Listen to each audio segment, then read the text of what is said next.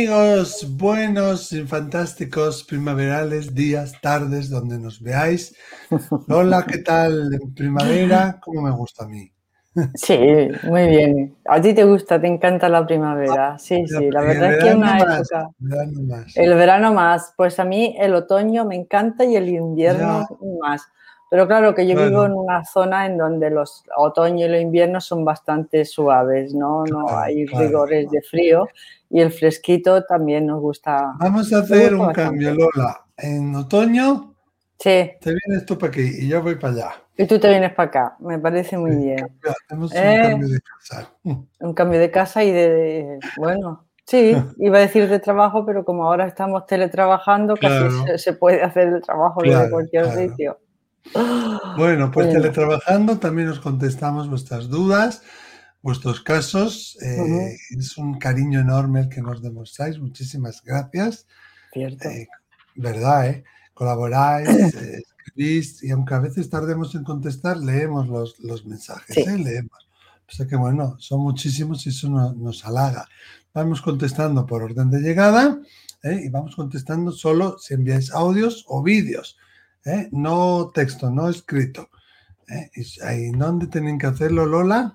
Pues mira, a ese teléfono que aparece ahí abajo, al 688-736631, con el más 34, si llamáis fuera de España, que tenemos muchísimos seguidores fuera de España y ya los considero como de la familia, porque yo leo los comentarios, me pasa como a ti, hay veces que por mm. el trabajo, por las cosas, en fin, eh, tengo muchas cosas que, hacer, tardo en contestarlos, pero procuro contestarlos a todos porque todos tienen algo o vienen a dar la gracia o aportar su granito de arena o su opinión acerca del caso mm. que, hemos, que hemos tratado y algunas veces son unos comentarios fantásticos que, pueden ayudar a los oyentes y, a otros que lo estén leyendo. Ahí está. Entonces, tanto si nos veis ahora por YouTube, por el canal de Doctora Lola Felicio. O de Miquel Lizarralde. ¿Eh? O en Spotify, compartir, decir a toda la gente que, estamos aquí, eh, seguirnos, eh, poner la campanita y nada, participar también. Tenemos hoy dos audios que vamos a poner porque son temas que se relacionan. Vamos a Lleida y a otro lugar que no recuerdo. Vamos a escuchar primero una y lo comentamos y después la otra. Muy bien. Lola? Venga. Bien, vamos allá. Hola, buenos días, Miquel. Eh, llamo aquí desde Lleida, ¿vale? Y os sigo a Lola y a ti en Déjame contarte.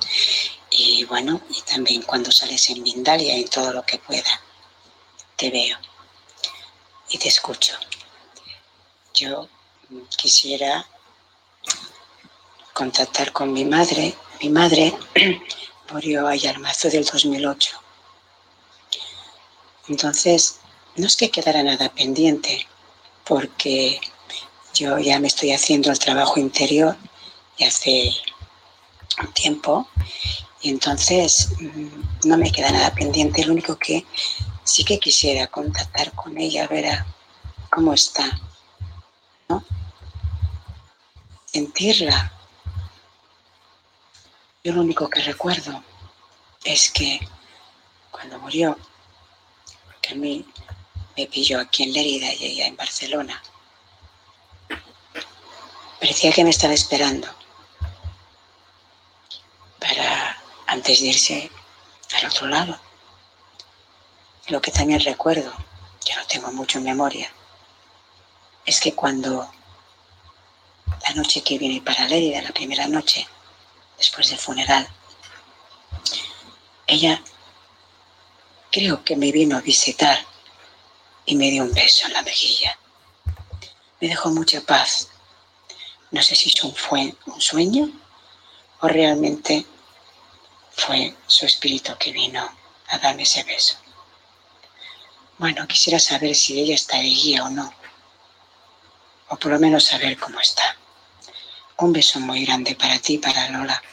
Me encanta vuestro programa. Sois unas almas bellas. Gracias, gracias, gracias. Ay, gracias a ti, ¿eh? ¿Cómo se escucha aún la voz, eh? Compungida, ¿eh, Lola? Sí, mm. sí, sí, sí. Aunque ella dice que se ha hecho mucho trabajo, ah, un trabajo interior, que imagino que se referirá a que ha hecho su trabajo de duelo, ¿no? Pasando por todas esas fases. Pero claro, eh, yo creo que los duelos de los padres, lo mismo que el duelo de un hijo, tarda más, tarda más, ¿no? Eh, mm. el tiempo es un factor importante, no es que el tiempo lo cure todo, pero mira, yo pienso, eh, pienso no, estoy convencida de que la psique, nuestro psiquismo, es algo parecido a nuestro cuerpo. ¿Eh? Tú te haces una herida, ¿vale? Una herida, te mm. pones una tirita una, o te lo curas ¿eh? y, y no tienes que hacer nada más porque el cuerpo, el cuerpo lo va curando, el cuerpo se cura solo, ¿no? Y hay heridas superficiales que no te quedan, no te dejan cicatriz, ¿no?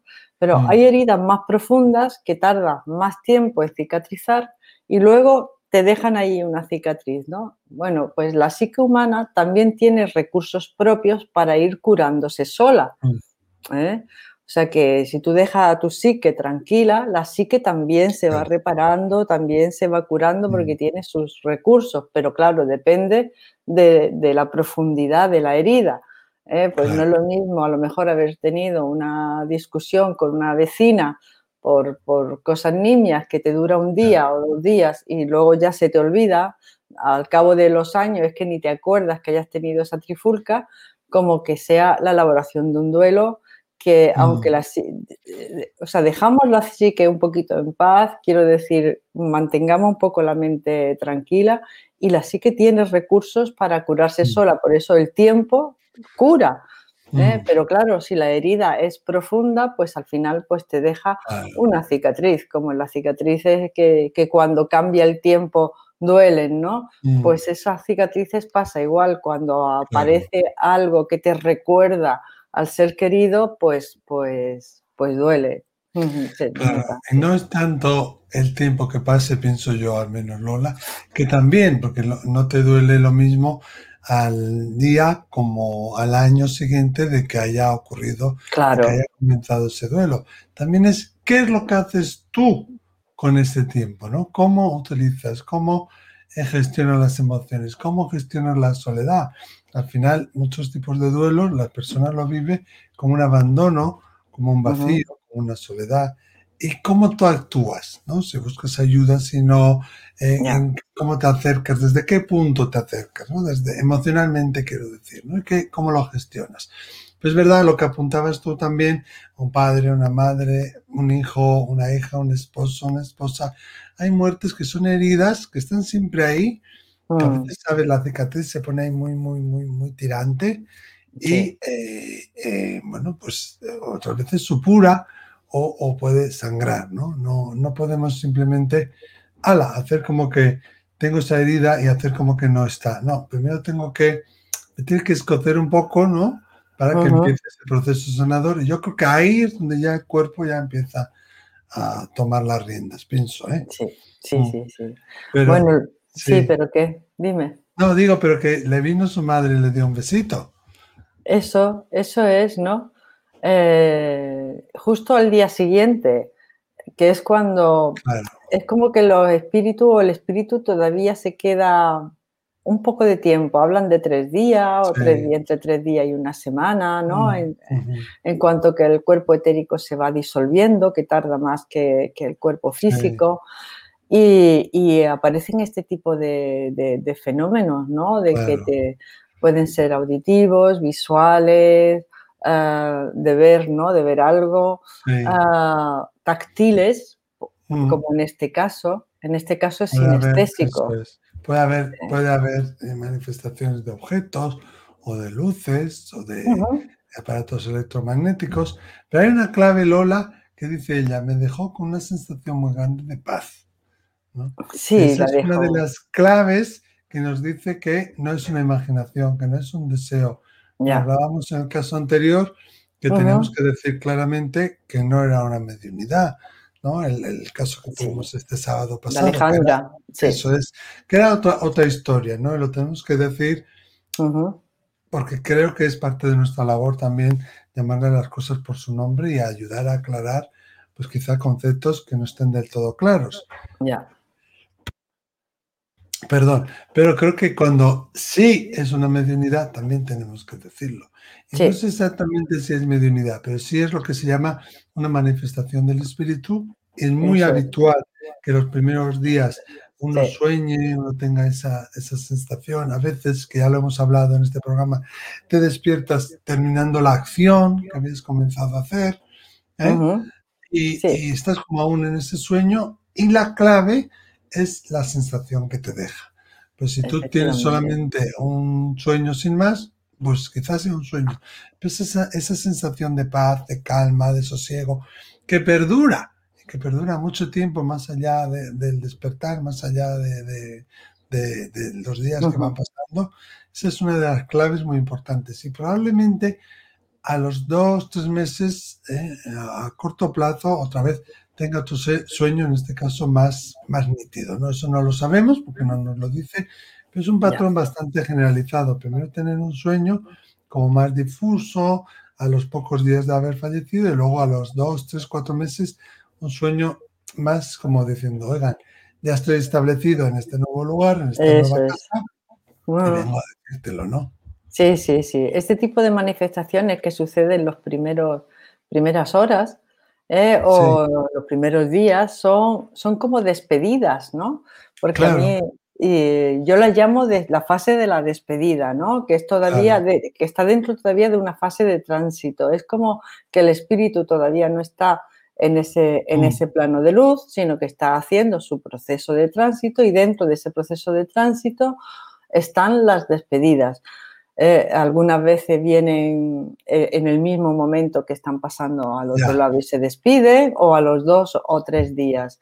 ¿eh? algunas veces se aparecen realmente, tú, tú, lo, estás viendo, y otras veces, o sea, se manifiestan a través del mundo de los sentidos, de, de, los ojos, del oído, dicen tu nombre al oído o te dicen alguna frase, del olfato también, ¿no? Como manifestando una, una, presencia. Para mí es como, me despido, hola, estoy vivo, estoy aquí. Estoy aquí, claro. Estoy aquí y ahora ya me marcho, porque suelen ser de pocos segundos, no es algo mantenido en el tiempo, suele pasar eh, mm. en un corto periodo de tiempo. Entonces, esta ah, oyente que nos está preguntando, mi madre estará bien, yo creo que con ese mensaje que fue, le dio un beso en la mejilla. Eh, cuando uno se despide, pues le da un beso en la mejilla a alguien, ¿no? Cuando lo encuentra o cuando te despide. La sensación es la clave, pienso yo. Y luego la sensación que a ti te queda, ¿no? Es como mm. decirte, me despido, eh, pero si la sensación tuya es buena, es eh, que es al final lo que yo llamo que eso es un mensaje emocional. Mm.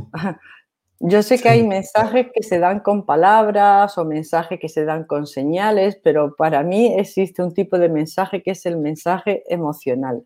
Que es muy de la madre, que es muy de madres, ¿eh? Exactamente, que es muy de madres, ¿no? Que, tú veas agobiado, que te ha dejado el novio, que te ha dejado la novia. Eso es. Ay, tranquilo, hija. Tranquilo, hijo. Ay, tranquila, hija. ¿Cómo estás? Te da un beso. O te trae tu plato favorito y te da un beso. Y no te falta decir nada más. Exactamente. Puede ser que su idioma de esta señora con su hija también fuera mucho, muy así, ¿no? Pero es muy de madres, ¿eh? Pienso, vamos. Sí, sí, sí, yo también, yo también lo creo. Eh, tenemos un caso, yo, también lo creo. Y estás mal y estás llorando, ah, o porque has suspendido por lo que sea, te da una caricia, te hace una caricia, te da un beso. Una caricia. Ya, por eso, por eso yo también apuntaba eso, ¿no? Más? Claro es, que muchas veces, mm, verás, eh, una forma de consolar a la otra persona mm. eh, se hace con la presencia, estando presente. Dice, ¿qué le digo? Si es que muchas veces no hace falta decir nada. Nada, simplemente estar presente, darle un abrazo, darle un beso, cogerle la mano y saber que tú estás ahí. ¿Eh? que, que, que, estás presente, ¿no? Eh, que no no hace falta muchas veces, dice, vas a dar un pésame a alguien, bueno, ¿y qué le digo? Pero es que no, no, no hay palabras. Un abrazo, un silencio. Un abrazo, un silencio, el saber que estás, que estás con, mm. esa persona, la presencia, lo que se llama la presencia, la importancia de la presencia, ¿no? Yo te voy a decir una cosa, claro, que yo, se murió mi papi en el 2017 y mi hermano sorpresivamente en el 2007. Y yo me acuerdo perfectamente, no me acuerdo de quién estuvo en el tanatorio, de quién estuvo en el funeral, me acuerdo de algunas personas, de quién me llamó, pero me acuerdo perfectamente de quién no me llamó. Ya. es curioso. Es verdad, es curioso, pero es así todos somos amigos para salir de fiesta, para tomar un, un, para pasear, para ir al gimnasio. Pero en esos momentos se demuestra mucho. Simplemente estando, simplemente un WhatsApp de te quiero, estoy contigo. Y, tengo un poco de, confusión y a muchas personas les pasa de ¿quién vino al tanatorio? ¿Quién estuvo? No, no recuerdo. Pero si recuerdas que no. bueno, que no, personas que para ti eran importantes, y que de alguna manera has sentido como que no has tenido su, calor, ¿no? su calor, su acompañamiento, no, no, han estado ahí para acompañarte, como tú dices, ¿no? Para los ratos buenos, mira, cualquiera está deseando pasar un rato bueno, pero cuando estás pasando una mala temporada, ¿quién te está acompañando? Ya no quién te está aconsejando, que muchas veces pues te aconseja o tú también quieres un consejo, pero hay momentos en donde tú no quieres un consejo porque no, no, no, hay palabra, a lo mejor ni necesitas un consejo, pero sí que necesitas una presencia, ¿no? El acompañamiento, lo que en duelo se llama acompañamiento, mm. que es simplemente estar, simplemente estar, pero tienes razón. Saber, saber que alguien se está acordando de ti. Sí, que se está acordando de ti, que estás pasando un mal momento y que están a tu lado en esos mal momentos, como diciendo, puedes contar conmigo. Eh, no, sé qué, puedo hacer por, por, aliviar tu dolor, ¿no? Lo único que sé es que cuentas conmigo porque yo estoy aquí a tu lado. Y eso, eso, eso, es que eso, eso va muchísimo, efectivamente. Estoy viendo que está entrando el sol, que estaba ya nublado. Estoy aquí como medio, medio ciego, ¿eh? bueno, vamos a escuchar un segundo caso que se relaciona un poquito con esto que estamos hablando. Venga. También nos quedamos en España. A ver. Hola, Miquel y Lola. Soy Laura y lo primero quería agradeceros la labor tan maravillosa que hacéis. Y bueno, esta es mi consulta. Eh, hace un año y medio más o menos mi abuelo falleció y era la muerte más cercana de familia que tenía. Nunca se me había ido nadie tan cercano de mi familia y estaba preocupada porque no sé si mi abuelo estaría bien en el otro lado, si le haría falta algo, si necesitaría algo. Y bueno, el caso es que eh, soñé varias veces con él, que estaba con él, un día normal, bueno, sueños normales con él. Y hace poco volví a soñar con él y me dijo, no estoy bien, pero no se lo digas a tu madre. Yo, sintiéndolo mucho, se lo dije a mi madre porque estaba preocupada y no sabía lo que hacer y mi madre pues no le dio importancia, sé, pensaba que eso sería un sueño normal. Entonces, bueno, después, después de eso mi abuelo no se ha vuelto a aparecer en sueños entonces no sé si le ha sentado mal eso o si realmente era un sueño mío, un sueño cualquiera de a lo mejor de sugestión o algo. O si era mi abuelo realmente, cómo puedo ayudarle y cómo puedo disculparme por habérselo dicho a mi madre porque, bueno, era porque estaba preocupada. Igual eso le ha sentado mal y eso también me preocupa ahora. ¿Cómo puedo ayudarle y saber si era mi abuelo de verdad? Muchas gracias, un abrazo. Laura, que podemos ver, ¿no? El agobio en su voz. Yo, sí, es muy jovencita, ¿eh? Sí, sí. Me gustaría tranquilizarla porque él sabe lo que hay en tu corazón sin que tú lo digas, sabe tus sentimientos, sabe tu, tu pensamiento, o sea que no, no hace falta que pidas disculpas, ¿eh? No lo creo. Además, ella ha dicho una palabra, sugestión. Yo creo que es mucho de sugestión, de, de, de en, ¿qué pasa con los sueños? Que muchas veces se manifiesta lo que tenemos en el inconsciente, se hace consciente. Si hubiera sido al revés, ¿no? Primero lo sueñas mal, que está mal, que él te pide ayuda o te dice que aún está en el tránsito y luego estás teniendo sueños normales, diríamos, bueno, pues puede ser, ¿no? Pero en este caso es al revés, ella ha estado soñando con él durante un largo tiempo que estaba bien y de repente sueña que está mal. Yo creo que el sueño, no sé qué opinas tú Lola, pero que en el sueño se está haciendo presente o se está haciendo tangible el malestar de ella. No estoy bien, no se lo digas a tu madre. Yo creo que en realidad la que no está bien eres tú. Se presenta eso así en el sueño, ¿no? No sabría qué ver en qué parte del sueño. Seguramente sería como muy al principio, pienso yo, ¿eh? Bueno, estaría soñando, claro, porque parece que hay un curso del... No, no, no, no nos cuenta todo el sueño, nos cuenta solamente esa frase, ¿no? Y, es verdad, la, función que tiene el sueño eh, es como ir elaborando los conflictos, las, cosas que nos suceden a lo largo del, día o de los días anteriores, aquellas cosas que, eh, a las que le damos vueltas por el día, eh, también se van elaborando por la noche. ¿eh? Entonces, aquí yo veo dos cosas, o, tres, vaya. Una que es muy extraño que un espíritu venga en un sueño a decirte no estoy bien. No, que no se lo digas a tu madre. Claro, pero ya no, estoy bien. Te diría, no estoy bien, reza por mí, o te lo haría saber que esto sí ocurre mucho. Otro espíritu te dice, oye, pues tal persona ¿no? Vamos a... que yo creo que, no, que no es... ¿Cuál es el motivo del sueño? O sea, ¿por qué viene un espíritu a decirte no estoy bien? Cuando tú, si no está bien, no puedes hacer nada. Es una labor que tiene que hacer el espíritu en el otro lado. Entonces, esto ya me, pone un poco sobre aviso.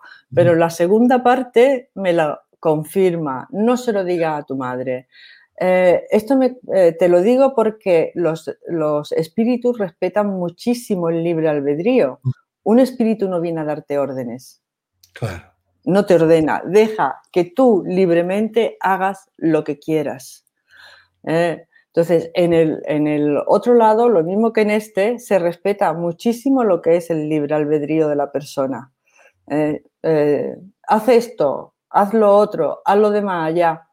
No estarías respetando una de las leyes básicas de este universo, que es el libre albedrío. Entonces, estas dos cosas unidas me hacen pensar como Miquel que es algo que te está pasando o que te estaba pasando en ese momento eh, con referente pues a algún tipo de conflicto en donde tú tú misma a través de tu abuelo te estás diciendo no estoy bien pero no se lo voy a contar a mi madre no quiero que nadie se entere, claro. No, por, sí, o se lo cuentas a las amigas, pero no quiero que mi madre se entere.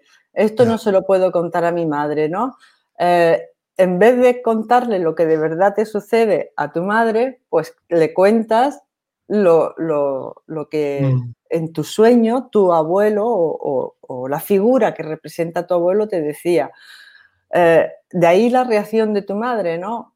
Mm, que, a mí me encaja, pues no le hizo mayor importancia, ¿no? Si lo hubieras contado, a lo mejor, o sea, te estoy dando mi opinión, ¿eh? sin conocer el caso, siempre damos pincelada, ¿no? Si lo hubieras contado de verdad lo que a ti te estaba mm, haciendo sentir mal, ¿eh? porque seguro que había alguna cosa, es mi opinión, que te estaba haciendo sentir mal, pero que no querías que tu madre se enterara.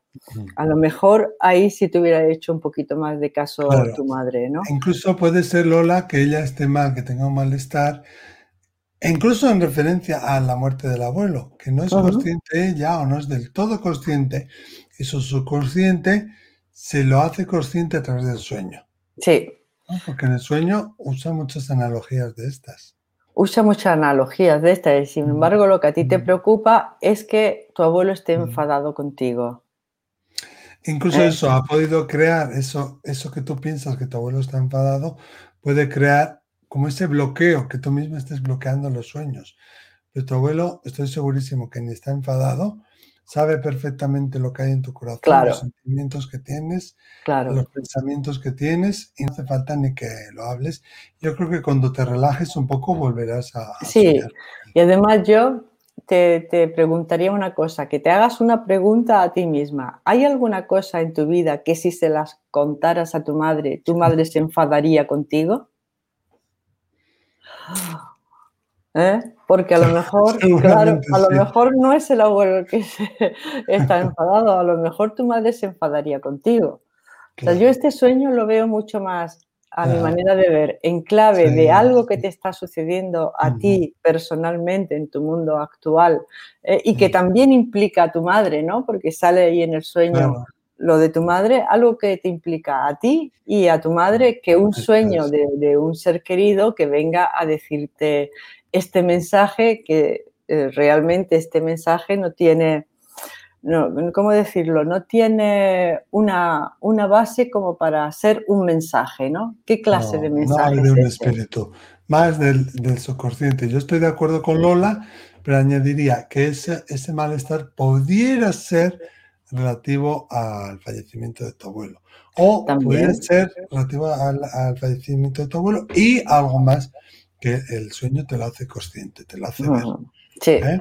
Yo haría una autoexploración de tus propios sentimientos, de lo que está ocurriendo en, tu vida, de, algún secreto que tú quieras, bueno, secreto entre comillas, o no, que tú quieras ocultar ¿eh? y, y que pueda provocar un enfado.